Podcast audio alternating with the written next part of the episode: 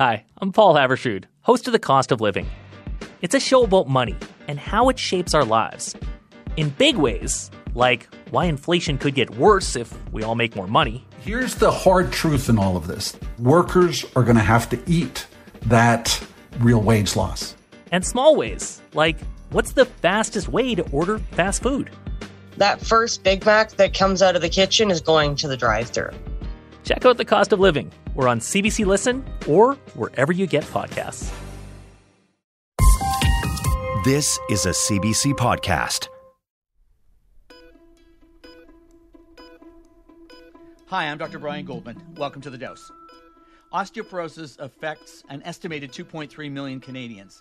But the condition has no symptoms, so most people don't even know they have it until they start breaking bones, which is kind of late when it comes to prevention. So this week we're asking, what do I need to know about osteoporosis? Hi, Carrie. Welcome to The Dose. Hi. You founded the Northern Alberta Osteoporosis Program where you support patients with osteoporosis. What's one of the most common questions you get from patients? Why do I have osteoporosis? That's probably a really common one. What is osteoporosis? Actually, maybe that's the top one. What did I do wrong to get me osteoporosis? Is is that a fair one as well? Yes. Yeah, that's Okay. commonly asked for sure.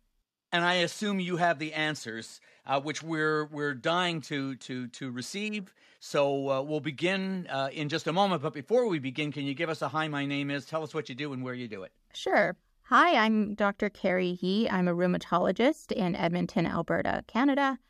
I am the medical director of the Kaye Edmonton Clinic Multidisciplinary Bone Health Clinic, um, where I see patients who have osteoporosis or are at risk of osteoporosis. Okay, here we go. Before we get to osteoporosis, let's start with the basics. How do bones renew themselves? Well, we have three main types of bone cells. I'll just discuss two. So we have osteoblasts, which are cells that build bone. And then we have osteoclasts, which are cells that eat away at bone. And to have healthy bone, you want that constant turnover of eating away, but then replacing it with new bone. And you have healthiest bone when that balance is right. When that balance is tipped towards too much eating away of bone and not enough replacement of bone, that's when you can develop osteoporosis. Okay, um, let's get some medical definitions out of the way. First off, what is osteoporosis? Osteoporosis is basically a metabolic bone condition that puts you at higher risk of having fractures or breaking your bone with little to no trauma. You know, I, I seem to remember that for a few years, the experts in osteoporosis were sneaking in another word called osteopenia. Uh, do they still use that word? Oh, it's used a lot because it's just become part of the medical jargon now. And I mean, it's still a valid term. Specifically, osteopenia means that you have a bone mineral density that's low for your um, compared to healthy, you know, peak age bone, um, but it's not quite meeting the osteoporosis criteria. So usually, the way we report bone mineral density is using a T score, and a T score is a measure of the number of standard deviations above or below normal. And so osteopenia is defined as a T score of between negative 1 and negative 2.5. Now, the reason we've moved away from that terminology is that it doesn't tell us a lot about someone's risk to say someone has osteopenia, and it doesn't tell us a lot about if you should treat them or not. Okay, gotcha. So, how does someone know if they've got osteoporosis? Yeah, great question. So I would say, unless you get tested or you've already broken a bone, you probably won't know if you have osteoporosis because it's not painful, it doesn't make you tired. So you really don't have symptoms just because you have low bone density. Now, what you will feel is a broken bone. So that can be painful. Now, if you don't break a bone, the other way to diagnose osteoporosis is to get a DEXA scan or a bone mineral density scan. And we'll get to when that should be done in a few moments. What are some of the biggest risk factors for osteoporosis? Well, aging is definitely it's it's probably the biggest uh, risk factor. So as you get older, your bone density tends to drop, um, and so older people have a higher risk of osteoporosis than younger people. Women also tend to get osteoporosis about 10 years earlier than men. Other big causes are medications that can thin your bones. So things like long term steroid use, certain cancer medications, and then lifestyle factors such as low body mass, smoking, excessive alcohol, sedentary lifestyle. All of those can contribute. And then other chronic medical conditions. And another big one that we can't really control is genetic. So having a family history of osteoporosis will put you at higher risk as well. How important is a family history in in uh, establishing a risk for osteoporosis? It's quite important, actually. Having had a parent who's fractured a hip is one of the biggest predictors that you're going to fracture a hip. Um, so, yeah, genetics are quite important. The actual percentage of someone's risk varies from study to study. I've seen a quarter up to about a half of someone's risk. You mentioned that age is a factor, and of course, we know. I think everybody knows colloquially that that age is a, is is a factor. But why? What is it about aging that puts us at risk of osteoporosis? You know, there's probably a lot of factors, and a lot of it I don't know. I would say the biggest change we see as someone ages is when a woman goes through menopause. And during those perimenopausal, menopausal years, a woman can lose 5 to 8% of their bone mineral density. Um, and that's because estrogen is such an important hormone in the balance of osteoblasts and osteoclasts and having that balance of good bone turnover. And so when a woman goes through menopause, um, that relative estrogen deficiency actually leads to decreased bone building and increased bone resorption. And so that's one of the biggest sudden drops as we age. That gives you that drop in bone density. Other things are, you know, decreased physical activity, um, pro inflammatory states. There's probably a lot of factors related to aging that that can cause your bone density to suffer. We certainly think of osteoporosis as something that happens late in life. At what age does the process usually begin? So, uh, you know, a child is born, they gain bone density, and they continue to uh, gain bone density and bone mass till about um, like mid 20s, 30s, early 30s. So that's sort of your peak bone mass. And then it's pretty stable for most people until menopause or into the 60s for men. Um, and then you lose about half a percentage of bone density per year. That's sort of the natural loss in bone density after that. Uh, how early might osteoporosis appear in some people? Oh gosh, I have patients in my clinic. I mean, I see adults, so as early as 17 in my clinic, but children can get osteoporosis. And usually that's due to um, exposure to medications or genetic issues. Um, I would say the biggest reason that young people have osteoporosis is going to be because of um, high risk medications, particularly steroids and secondary medical conditions like reasons why the you know people might not be absorbing their nutrients and yeah other causes like that. There's usually something else going on. Okay i said we were going to talk about assessment and let's move on to that. Let's just say you sustain a fracture and you're you know 60 or 65 or 7 or 70 what kind of assessment should you then receive?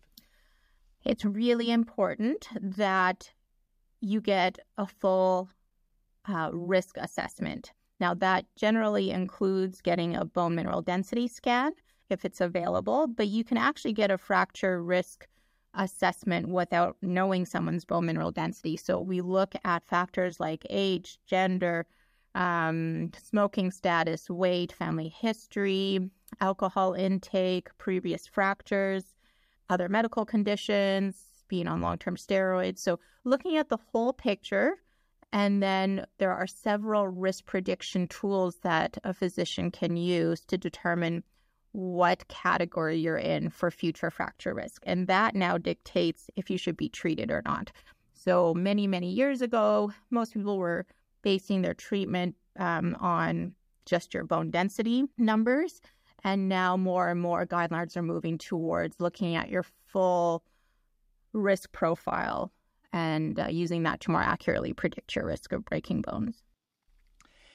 At what age would you say? And of course, you know things vary. Uh, each patient is different. Uh, they come to the table with with more or or less in in the way of risk factors. But at what age would you be considering that a fracture might be due to osteoporosis and deserves this kind of risk uh, assessment? Um, that is actually a bit of a loaded question.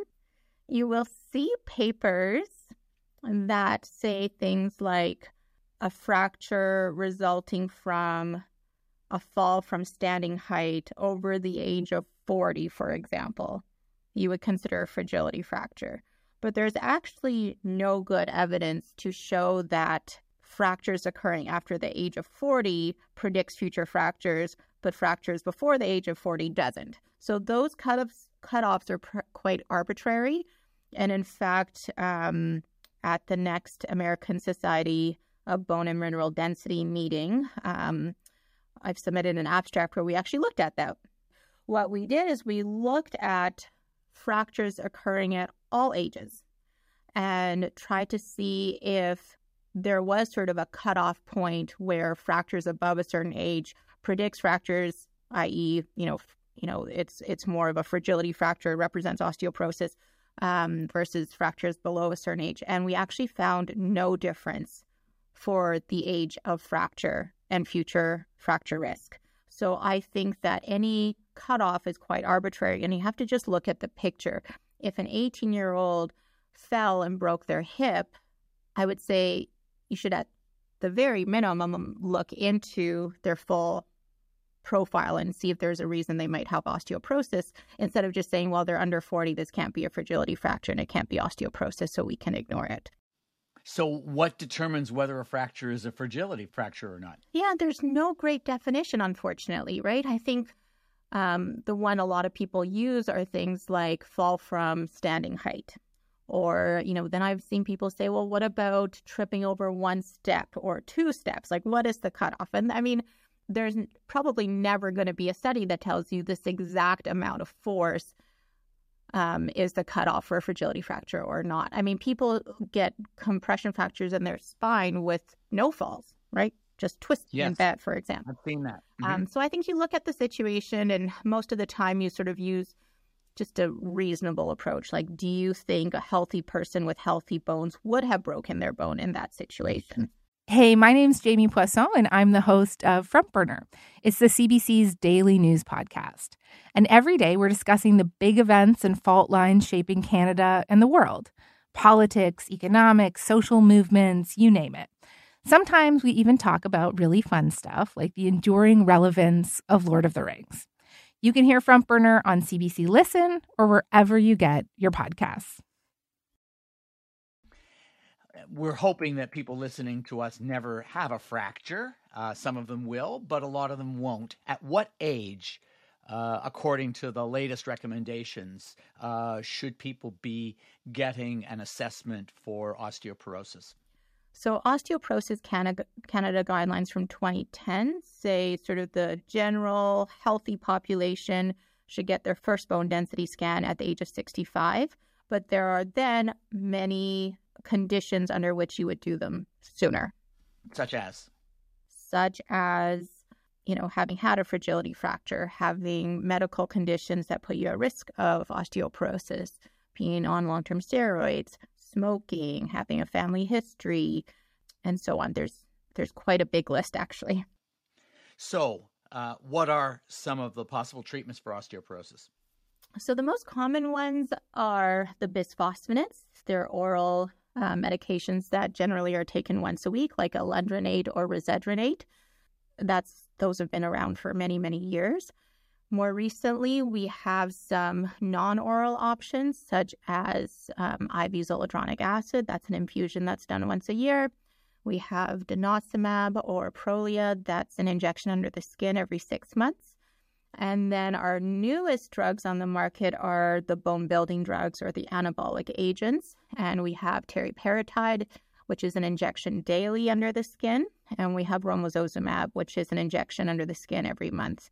So we have more options now than we've had for many years before this. It's kind of a, a great time for osteoporosis because we have more options how are you using bone mineral density tests done over time, repeat testing, to know if you're on the right track, if you, to know that, that the patient's responding and, and that they're doing well? Yeah, and I get this type of referral a lot of, you know, I've had this patient, they've been on treatment, um, their BMD is essentially unchanged, um, they're still in the high risk category. Does that mean that the treatment's not working? And I would say that's not the case. Um, generally, with the oral drugs, we're looking for stability in the bone mineral density. We're not necessarily looking for improvement. And most people who are high risk to begin with, at least with the oral medications, it's unlikely that the BMD will improve enough that they won't be high risk anymore. You're not going to treat somebody with an oral drug to the point where they're going to go from high risk to low risk. So, um, just knowing that is a really important thing so that you can tell your patients we're not actually going to expect huge improvements in your BMD. We also know that even if your BMD doesn't improve with treatment, your risk of breaking a bone still goes down. So the risk reduction after a year of oral drugs is about 50%. Um, with the injection drugs, it's closer to about 70% at a year. Got it. As we've already said, osteoporosis is a silent disease because you you typically don't know you have it until you break a bone, unless of course you've reached that age where you're getting an assessment. So prevention is is obviously of value. So how do you prevent osteoporosis? Hmm. Okay, well, frankly, it starts in childhood, ideally. You know, just making sure that you're getting adequate calcium, uh, vitamin D, protein, you know, just having a healthy lifestyle from an early age is important. Being physically active also helps to build bone and increase what your peak bone mass is going to be. Um, and then once you're in adulthood, again, making sure that you have adequate vitamin D, that you're getting adequate calcium intake. Um, being physically active is really important. We have mechanosensors in our bones, and um, actually putting stress on your bones stimulates your bones to grow. I mean, I shouldn't say grow, it's not getting bigger, but it stimulates more um, bone building. So, being active, ensuring you have a good diet, and then um, minimizing risk, right? So, things like avoiding excessive alcohol, avoiding smoking, um, minimizing drugs that could be harmful to your bones, optimizing other medical conditions. Are there particular types of exercise that are better? Yeah, weight bearing exercise is actually what's best for your bones. And there's some studies on exercise programs where they've shown that having sort of a strike or um, sort of impact on your bones also stimulates bones more. So, in a lot of other diseases, we really focus on aerobic activity, and that's important for overall health. But for osteoporosis, it's really important to actually um, put weight on your bones. Now, we have to be really careful when we're recommending exercises for patients with osteoporosis because, like I said, if your bones have low bone density, even just twisting can cause a vertebral compression fracture, for example. So, um, that's that's one of the reasons we actually set up the multidisciplinary bone clinic is I, I thought it was so important that we had physiotherapy and occupational therapy support so that we aren't potentially doing harm by telling people to go and exercise but not providing good guidance around safe ways to do it. And uh, there's a certification that physiotherapists can get called bone fit certified. And so you can actually go online and find physiotherapists who have completed that certification. And I highly recommend seeking out a physiotherapist who has done that kind of training if you're serious about uh, wanting to pursue, especially new exercises that you haven't really been doing before. What are some of the better sources of calcium uh, that people can consume in their diets? Yeah, we always recommend di- dietary calcium if you can that can be really difficult um, if you're, you know, lactose intolerant or can't have dairy products. Dairy products are certainly sort of the easiest way to get calcium. Um, for people who are vegan, you can get it from certain vegetables, but it's it's quite difficult to get enough dietary calcium without dairy intake. So if you can't meet it through your diet, um, then supplement is perfectly good as well. Preventing falls is is a whole other subject. But uh, what are some of your top tips for preventing falls that you recommend to your patients? Oh gosh, yeah, there's a huge list, and that is what the occupational therapist in our clinic goes through. So you can actually go online and find some home checklists about safety things you can do at home. For example, you know, removing rugs or putting anti slip things under your rugs. But you know, just basic things like making sure your glasses prescription is up to date so that your vision is good, making sure that, you know, your hearing aid is optimized, you know, making sure that you wear shoes that have good grip. We see a big spike in hip fractures and actually other, actually all osteoporotic fractures when there's ice on the ground. Um, so, you know, being really, really careful when it's icy or wet and slippery out. Um, other things you can do are, you know, go through a medication review with your pharmacist and see if there are any medications that, you know, might be increasing your drowsiness or um, causing issues with balance, because we do see that certainly to medication induced drowsiness or reducing cognitive function or, you know, other things like that that might increase your risk of falls. And then finally, you know, strengthening, muscle strengthening, um, exercises that improve your balance um, are also helpful. The list goes on. it is, but it's an important thing to try to get people not to fall because if they've got osteoporosis and they fall, then they're going to be more likely to uh, have those fragility fractures. Uh, Dr. Carrie Ye, I want to thank you uh, for coming on to the dose to talk about osteoporosis. Oh, my pleasure. Thank you so much for inviting me. Dr. Carrie Ye is a rheumatologist and the medical director of the multidisciplinary Bone Health Clinic in Edmonton. She's also the founder and director of the Northern Alberta Osteoporosis Program. Here's your dose of smart advice. Osteoporosis is a disease that is caused by low bone mass. That weakens the bones, which can lead to fractures. Each year, an estimated 30,000 Canadians break their hip, which is one of the highest rates in the world. The risk of osteoporosis increases with age. There's a higher prevalence in postmenopausal women. It tends to run in families. Taking glucocorticoid drugs like prednisone for more than three months increases the risk, as do medical conditions that inhibit the absorption of nutrients and other medical conditions or medications that contribute to bone loss. Osteoporosis has been called the silent thief because it tends to go undiagnosed even after patients have broken bones. Early detection of bone loss is critical in preventing osteoporotic fractures. Authorities recommend a bone mineral density scan beginning at age 65 as part of a full risk assessment. Bone mineral density testing can begin sooner if there are increased risk factors or so called fragility fractures.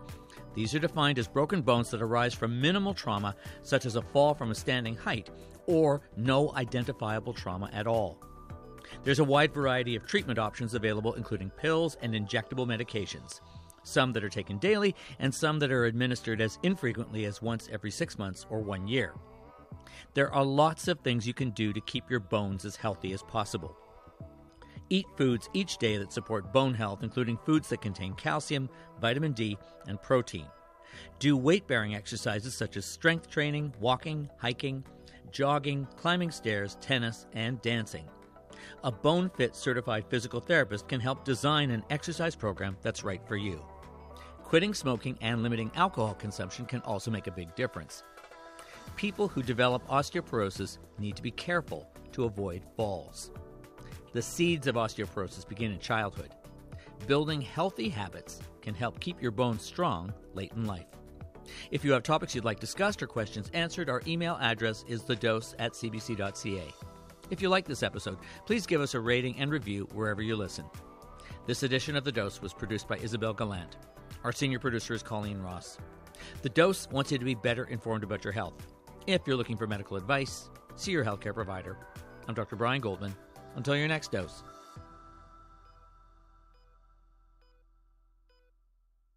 For more CBC podcasts, go to cbc.ca slash podcasts.